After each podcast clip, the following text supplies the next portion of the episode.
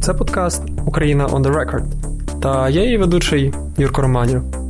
Тут я розмовляю з публічними інтелектуалами, науковцями та експертами про Україну та її проблеми, як їх вирішити або як з ними жити.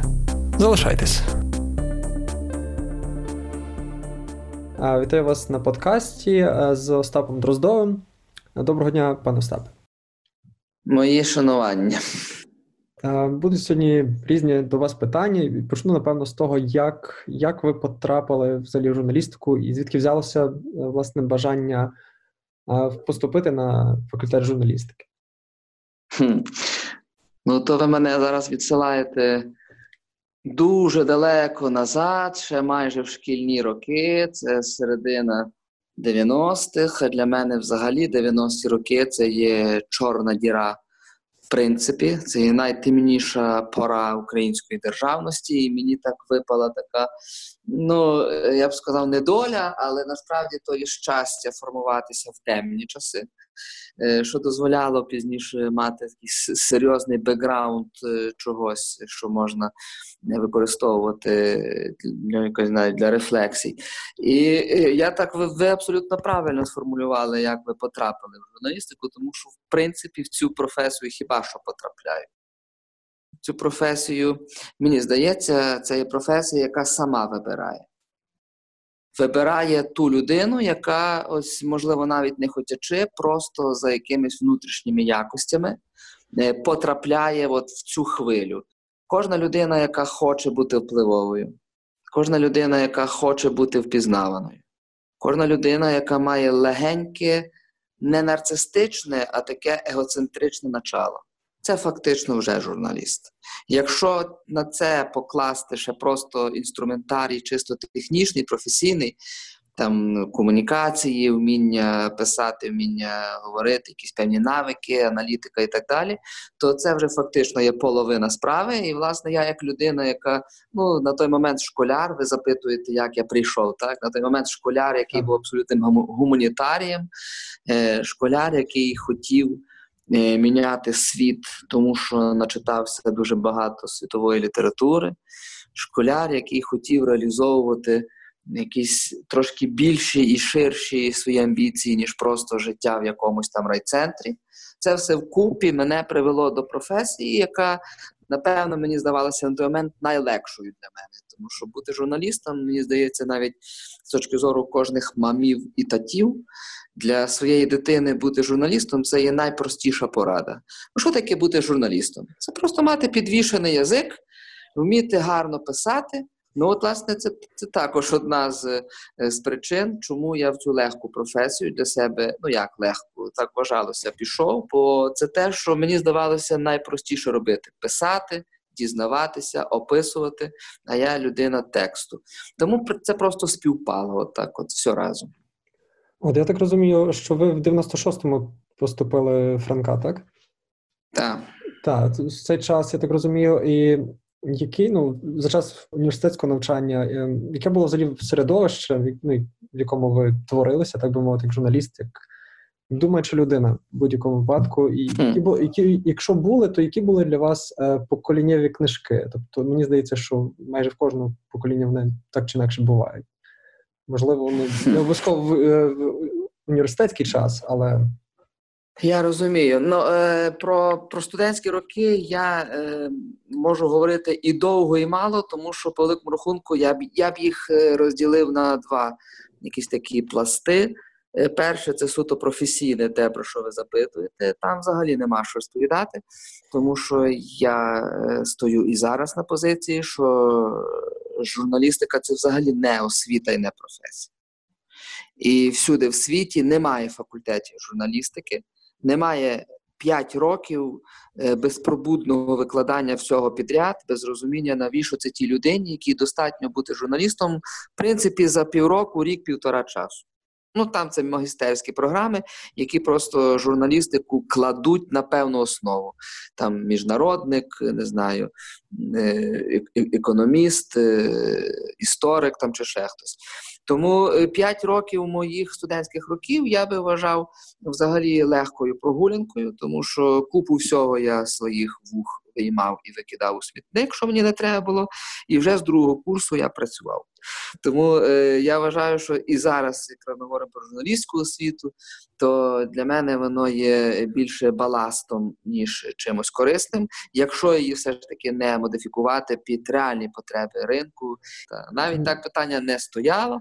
Бо я як поступив, то звичайно я йшов на 5 років на довгий марафон, слухання відсотків 80 того, що тобі, в принципі, не треба. Але ну от мене це також до певної міри сформувало, тому що через практику ти міг е, сам собі набивати руку, і мені в тому плані дуже пощастило, що я власне з другого курсу е, вже працював в реальній журналістиці. Тоді це була газета Поступ. Е, зараз її вже немає, але я думаю, що вона як легендарна газета вже зайшла в анали української журналістики, в тому числі львівської. Е, тому це є моя власне школа, це є мій університет по великому рахунку.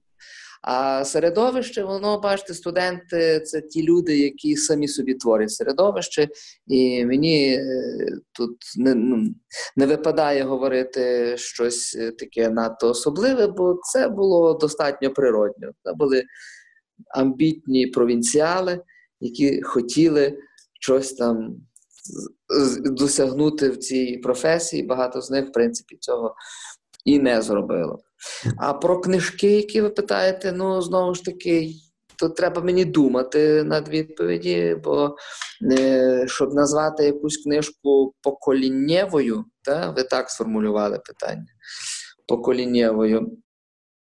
Ну, е, це швидше світоглядні книги, і я е, про це якось кілька разів говорив, і, можливо, це вже не буде цікаво комусь чути, хто це вже раніше чув. Але я залишаюся на позиції, що без Ніцше розумній людині взагалі нема що робити в гуманітарній сфері.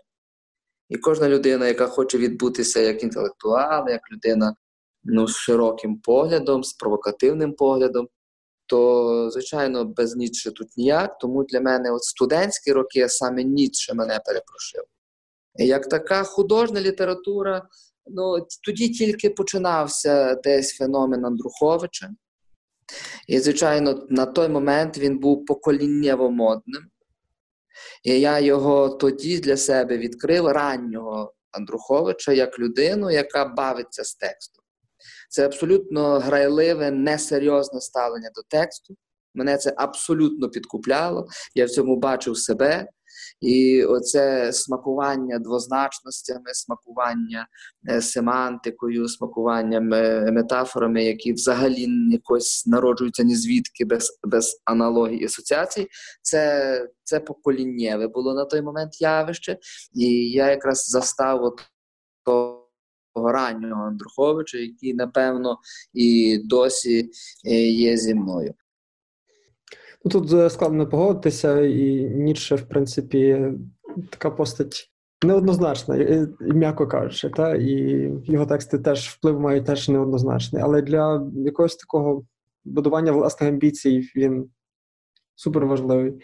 Та, е, Тоді було би питання для мене, що би ви вважали взагалі першим вашим Е, не знаю, таким першою важливою роботою, першим важливим текстом і перші досвіди текстів, які ви ну, для самого себе передусім е, пишаєтеся.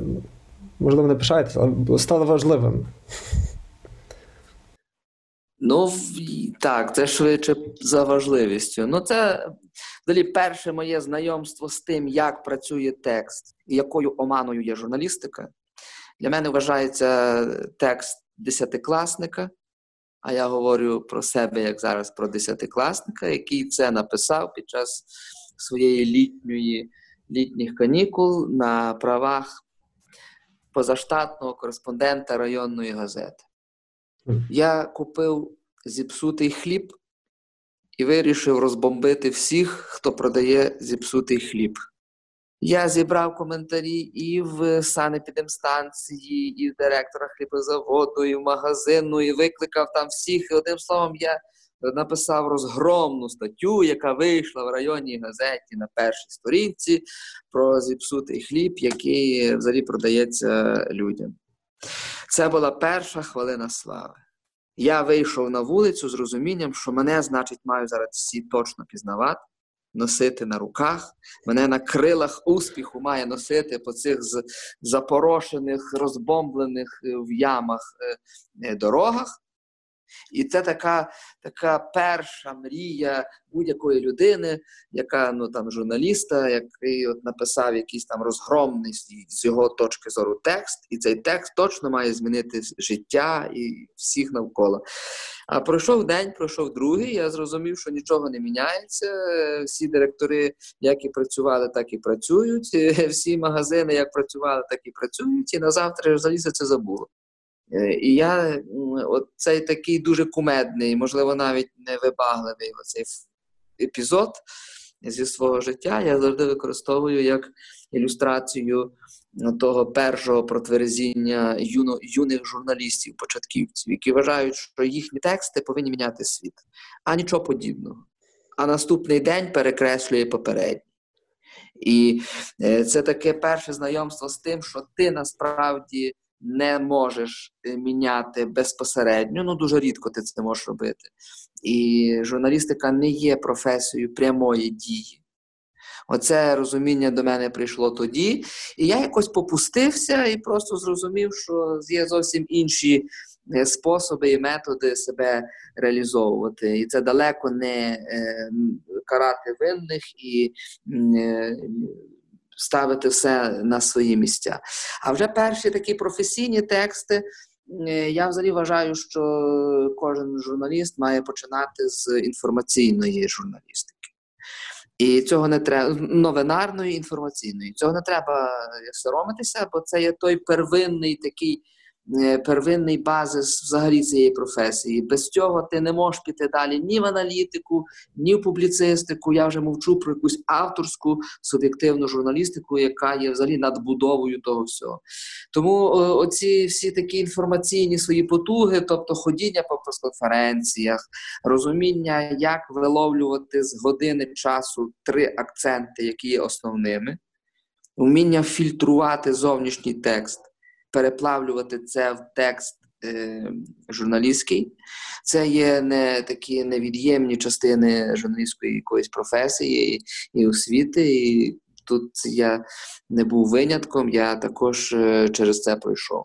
І мені дуже допомагало те, що якраз е, в газеті Поступ, в якій власне я і починав, було абсолютно доброзичливе ставлення саме до молодих сопляків які в такий спосіб хотіли набивати собі не тільки руку, але й гулі.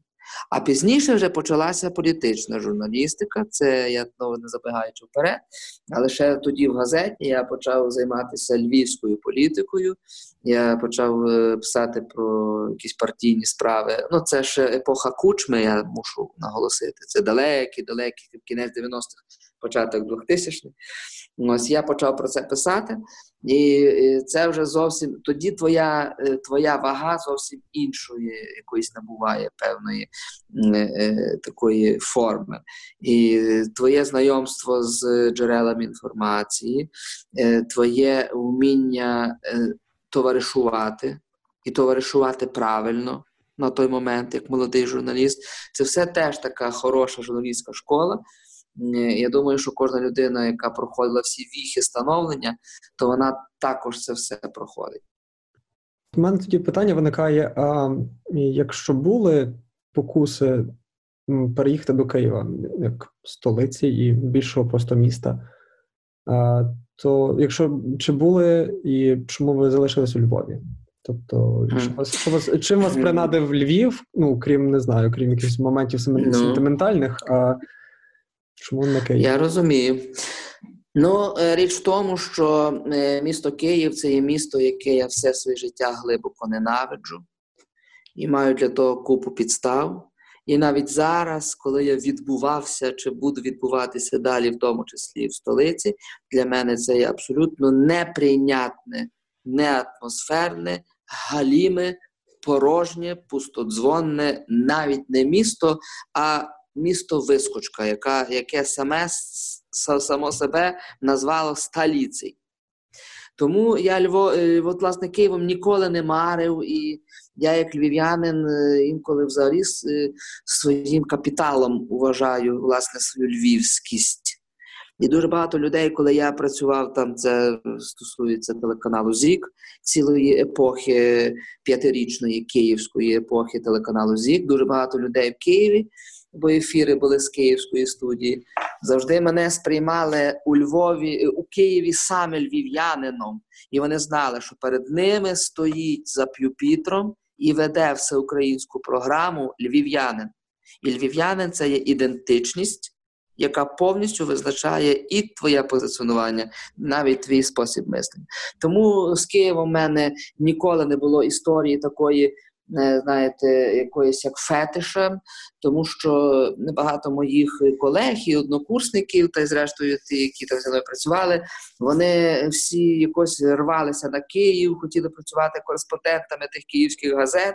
Я цього ніколи не розумів, і в цьому я взагалі вбачав Е, жахливий комплекс меншовартості. Це ж яким треба бути незакомплексованим, щоб вважати, що лише в цьому ворожому до тебе середовищі ти можеш відбутися. Це фактично є заробітки, які співзвучні з тим, що ти їдеш збирати трускавки в далеку Швецію. Е, тобто, так, Києвом, ну Києвом я ніколи не марив, і для мене завжди було моїм місцем і місцем мого успіху і моєї самореалізації Львів. Це вже інше питання, чи воно є таким місцем. І чи воно є таким містом, де е, людина е, ну, масштабна може реалізуватись масштабно? Це ще інше питання. Але я для для себе Київ зараз, ну зокрема, у мене також там назріває там зараз повторення київської історії. Сприймаю просто як за локацію праці локацію е, роботи, ефіру і з, з таким графіком, що приїхав і того ж дня поїхав.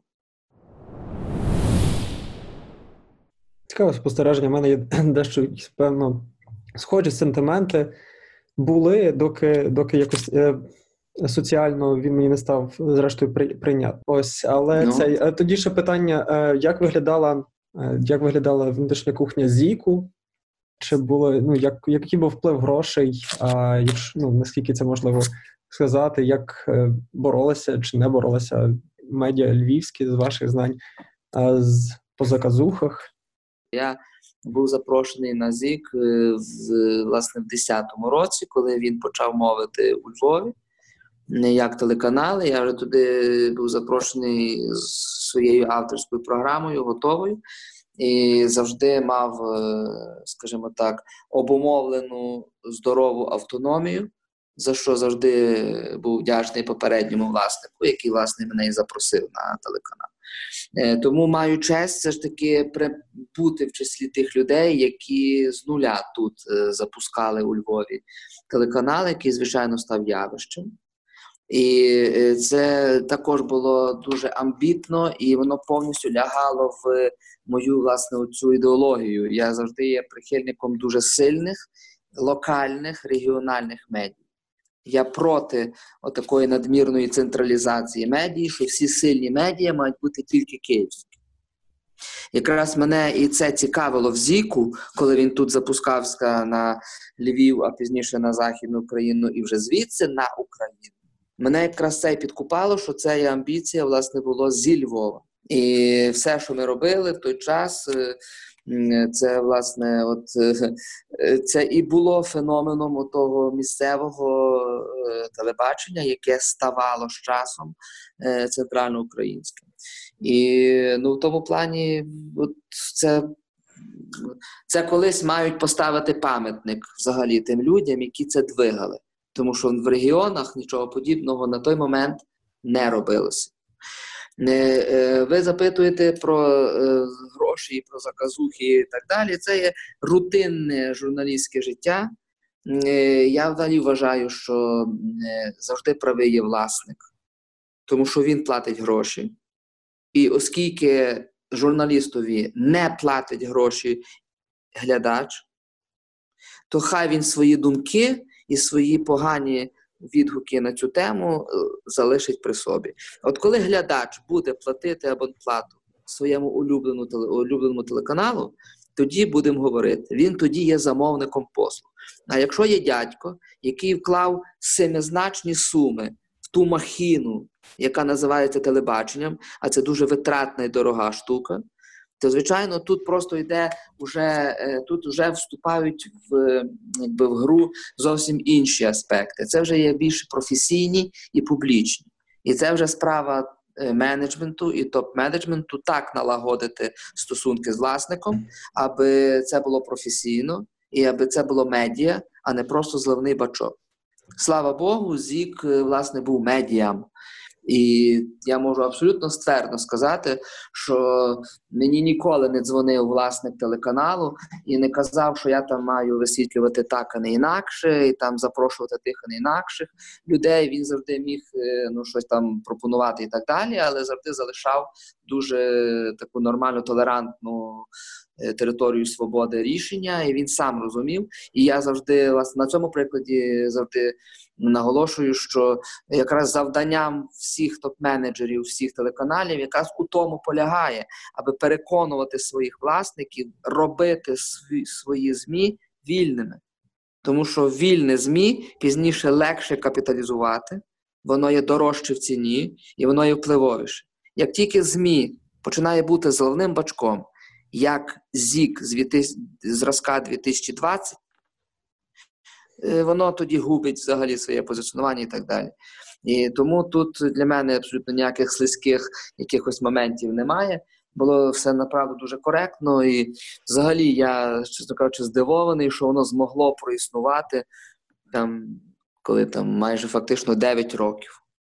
Це мені здається рекорд для таких проєктів, і я нічого крім ну, таких позитивних речей про це не скажу.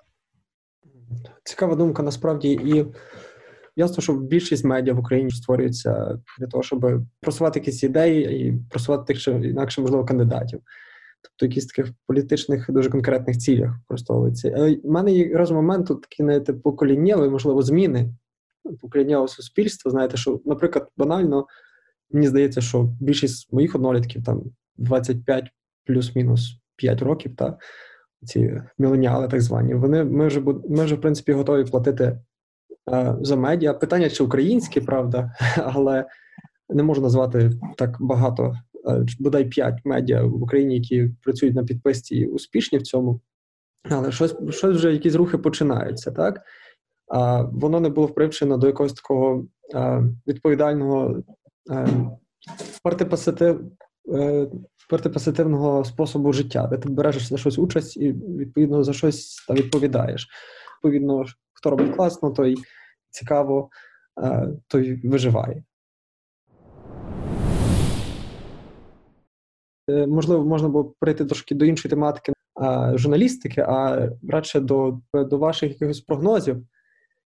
Прогнозів, і скільки скільки нам ще часу, можливо, ну не так часу, а що ще бракує нам як суспільству, яких, можливо, механізмів, інститутів для того, щоб ми трошки стали доросліші? Бо я думаю, що ну, ну боюся своїх прогнозів. Якщо так, я навіть і не хотів би ними ділитися, тому що від ними від них віє е, чимось апокаліптичним. Е, насправді я вважаю, що е, держава Україна себе вичерпує взагалі стара формація всіх інституцій повністю розписалися в своїй непродуктивності. І цей карантинний зараз час, коли перезапускаються цілі системи і руйнуються цілі системи, ми бачимо, наскільки держава взагалі є недієва, непотрібна, шкідлива і навіть зайва. Люди на рівні самоорганізації досягають значно більших успіхів, ніж коли туди приходить державний дядько. І це це не є історією цього року, це в принципі йде так. Тому мій мій прогноз є таким: вони не дадуть нам рипнутись ніколи. Вони поставили знак дорівнює між собою і державою. Вони це є клас чи каста е, державників. Це є людей із доступом до державного корита і до державної влади, як до конкурентної переваги над усіма іншими. І вони не дадуть перезаснувати державу. Вони не дадуть її змінити. Вона їх повністю влаштовує. Вона запланована і вона працює лише винятково на їхнє збагачення. І і в тому плані я бачу достатньо такі сумні перспективи для всього пасіонарного українського суспільства, яке не має можливості свою енергію, навіть енергію змін, конвертувати в якусь іншу політичну дійсність чи в зміни е, такі концептуальні. Тому це буде виглядати так: вони цей проект. Недолугий проект, заснований в 91-му році абсолютно на хибних засадах, будуть вести до кінця, причому до нашого, і не дадуть його кардинально міняти.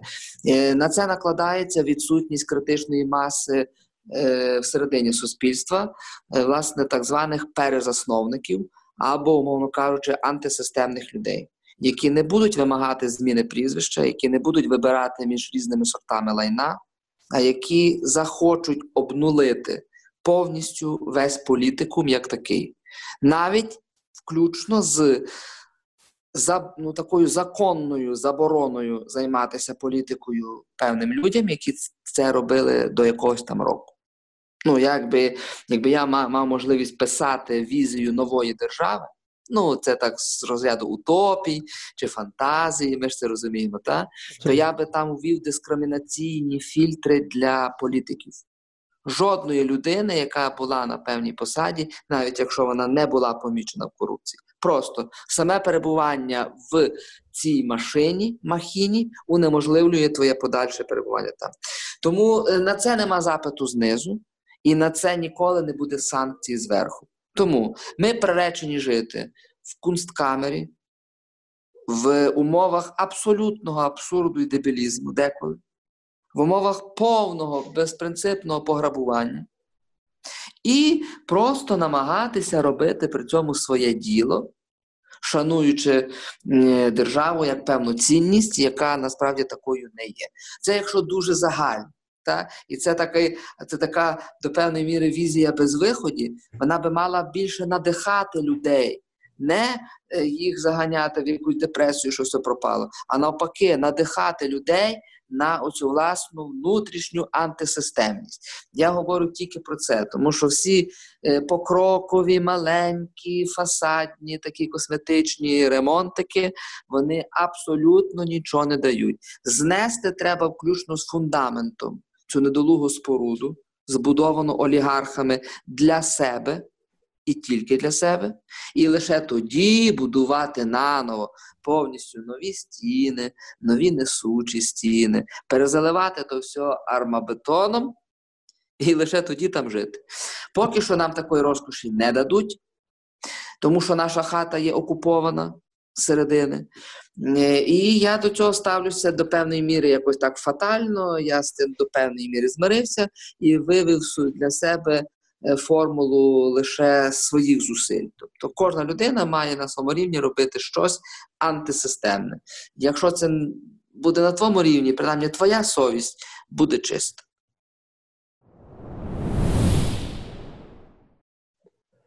Чи можливо моє покоління, наше там нове, так би мовити, яке ніби не знало, і яке водночас і голосувало великою мірою за е, чинного президента, чи можливо навіть це старе, яке добре знало ніби радянськість, яке звикло, що держава за тебе вирішує все, а ти просто ну, ти просто її підтримуєш, цей апарат. І Чи якщо, от, скажімо, воно відійде від відійде у вічність, чи нове покоління має. має так, я розумію. Так. Наше ну я для себе наше суспільство оцінюю як е, віктимне суспільство. Це є суспільство жертв. Це є суспільство з величезним комплексом жертви. Це суспільство, яке є сам собі замовником неуспіху. Це є глибокі внутрішні, е, такі психологічні масові е, проблеми, які можуть також лягати в такий термін, такий діагноз, як Стокгольмський синдром. Ми закохані у свого гвалтівника, ми від нього народжуємо дітей, і пізніше ми його захищаємо, коли хтось хоче його карати. Це є дуже глибинні процеси, і на це працювало ціле 20-те сторіччя, яке привело комплекс жертви е, поколінню наших батьків. На це також працює навіть теперішні, теперішня ситуація. Якщо ви помітили, в нас, скажімо так, е, культура панахид перевищує культуру героїчних перемог навіть в умовах війни. Кожна війна завжди породжує епос героїв. У нас навіть в наших умовах війна породжує епос сльозоточивих, сльозогінних, втратливих історій розпачливих. Тому е, це свідчить про мінорну налаштованість в принципі суспільства. І я тут боюся, що вже молоде покоління, про яке ви запитуєте, теж уже уражене цим комплексом віктивності, цим комплексом жертви. І воно швидше себе відключить від державотворення, від'єднає від нього аніж щоб не брати участь у чомусь апріорі програшному. І тому, власне, мені здається, що молоде покоління зараз боротьба за нього буде вестися не на е, темі ти патріот чи не патріот, ти хочеш щось досягнути там в своїй країні чи ні. Це швидше буде зараз е, боротьба за молоде покоління відбуватися е, на темі ти віриш в те, що все воно вартує твоїх зусиль. Ось мені здається, що молодь тепер буде давати, е, ось, ну, напевно, кожне свою відповідь, але я швидше вважаю, що ми цю країну віддали старпьорам. Ми віддали повністю неліквідному поколінню, яке вже себе міняти не буде, яке себе міняти не хоче, яке є гіпертрадиційним, яке є абсолютно неповоротким в якомусь світовому масштабі. І тому наша країна є, попри те, що нібито є дуже модерний президент, нібито який виступає від імені якогось там такого е, ну, більш молодшого покоління. Насправді ментально це ще більш старший ментально президент, ніж е, там попередній. Тому що він базується власне на оцьому радянському чоловіки, на радянській людині, як на як на ідентичності, не на молодій людині. Він не є виразником нового, він є е, сервісом старого з молодим обличчям. Тому тут таке, тут для мене відкрите питання. Звичайно, я маю великі надії на е, українську молодь, е, яка вихована вже навіть не в нульових, а в десятих роках, тому що це вже цікавіший час для них. Я думаю, що вони просто ще не підросли. І тут, ну, напевно, треба поштучно боротися за включення молодих людей у процес державотворення. Вони поки що в цьому участі не беруть, тому що вони, по-перше, не хочуть, для них це брудно, для них це не цікаво, е, для них це не перспективно. Вони краще гроші зароблять в бізнесі або вийдуть за кордон. Тому це зараз, напевно, така час Х настає саме у виборі. Як ти себе будеш реалізувати в цій країні? Якщо ти маєш візію е, тут досягнути успіху і заявити таке авторське право на цю країну, то зараз саме час.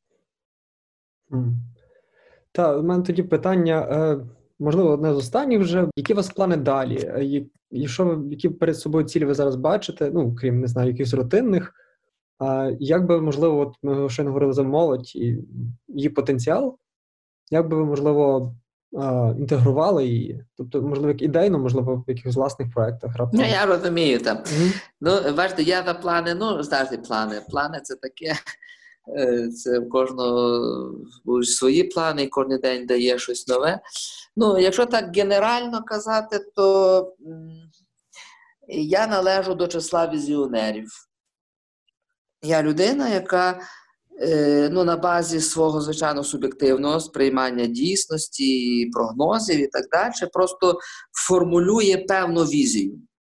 Для мене ця візія є максимально антисистемна. Я на цьому наголошую, я це повторюю. Це дійсно так є.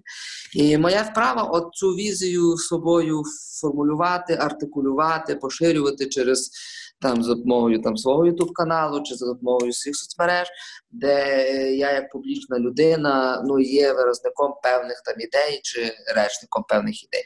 Тому е, розуміючи, що це взагалі розраховано на дуже маленький, можливо, навіть мізерний прошарок українського суспільства таку якісну меншість. Я абсолютно спокійно ставлюся до неможливості змінити дурнуватих людей навколо. Я пустився того берега, лишився того ровера. Я вважаю, що кожен народ має право на харакірі.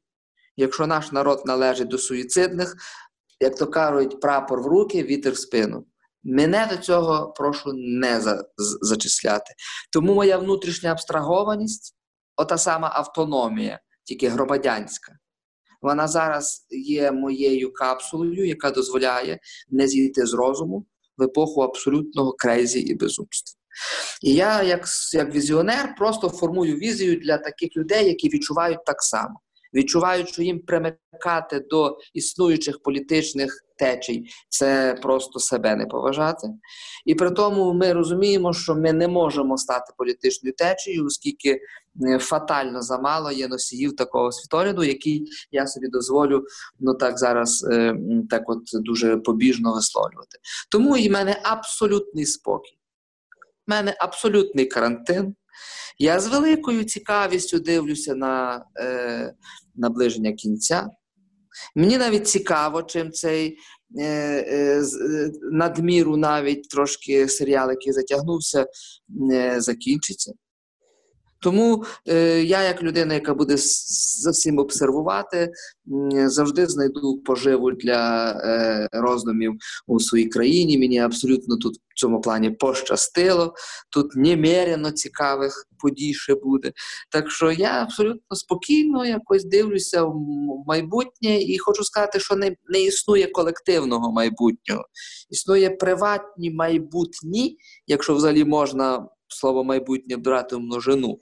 От є просто приватні, майбутні якісь от, е, не знаю, е, долі різних людей. І я думаю, що треба людині так до цього ставитися і менше тим колективним перейматися, якщо ти не можеш його змінити. Так, згадується слова Шептицького тихою невтомною працею. Але то вже, напевно, так. Кожного себе. Так, кожен робить на своєму рівні, що може, що хоче, і все. А воно чи взійде, чи не взійде, чи дасть результат, чи ні. Ну, буде залежати від того, чи дозволяєш ти своїм парнокопитним соотечественникам заходити на свою грядку. От е, на такій ноті е, буду вам дякувати за те, що згодилися на цю розмову. Дякую, дякую вам. Дякую вам за відповіді. Гаразд. Добре, дякую вам теж. Всього доброго.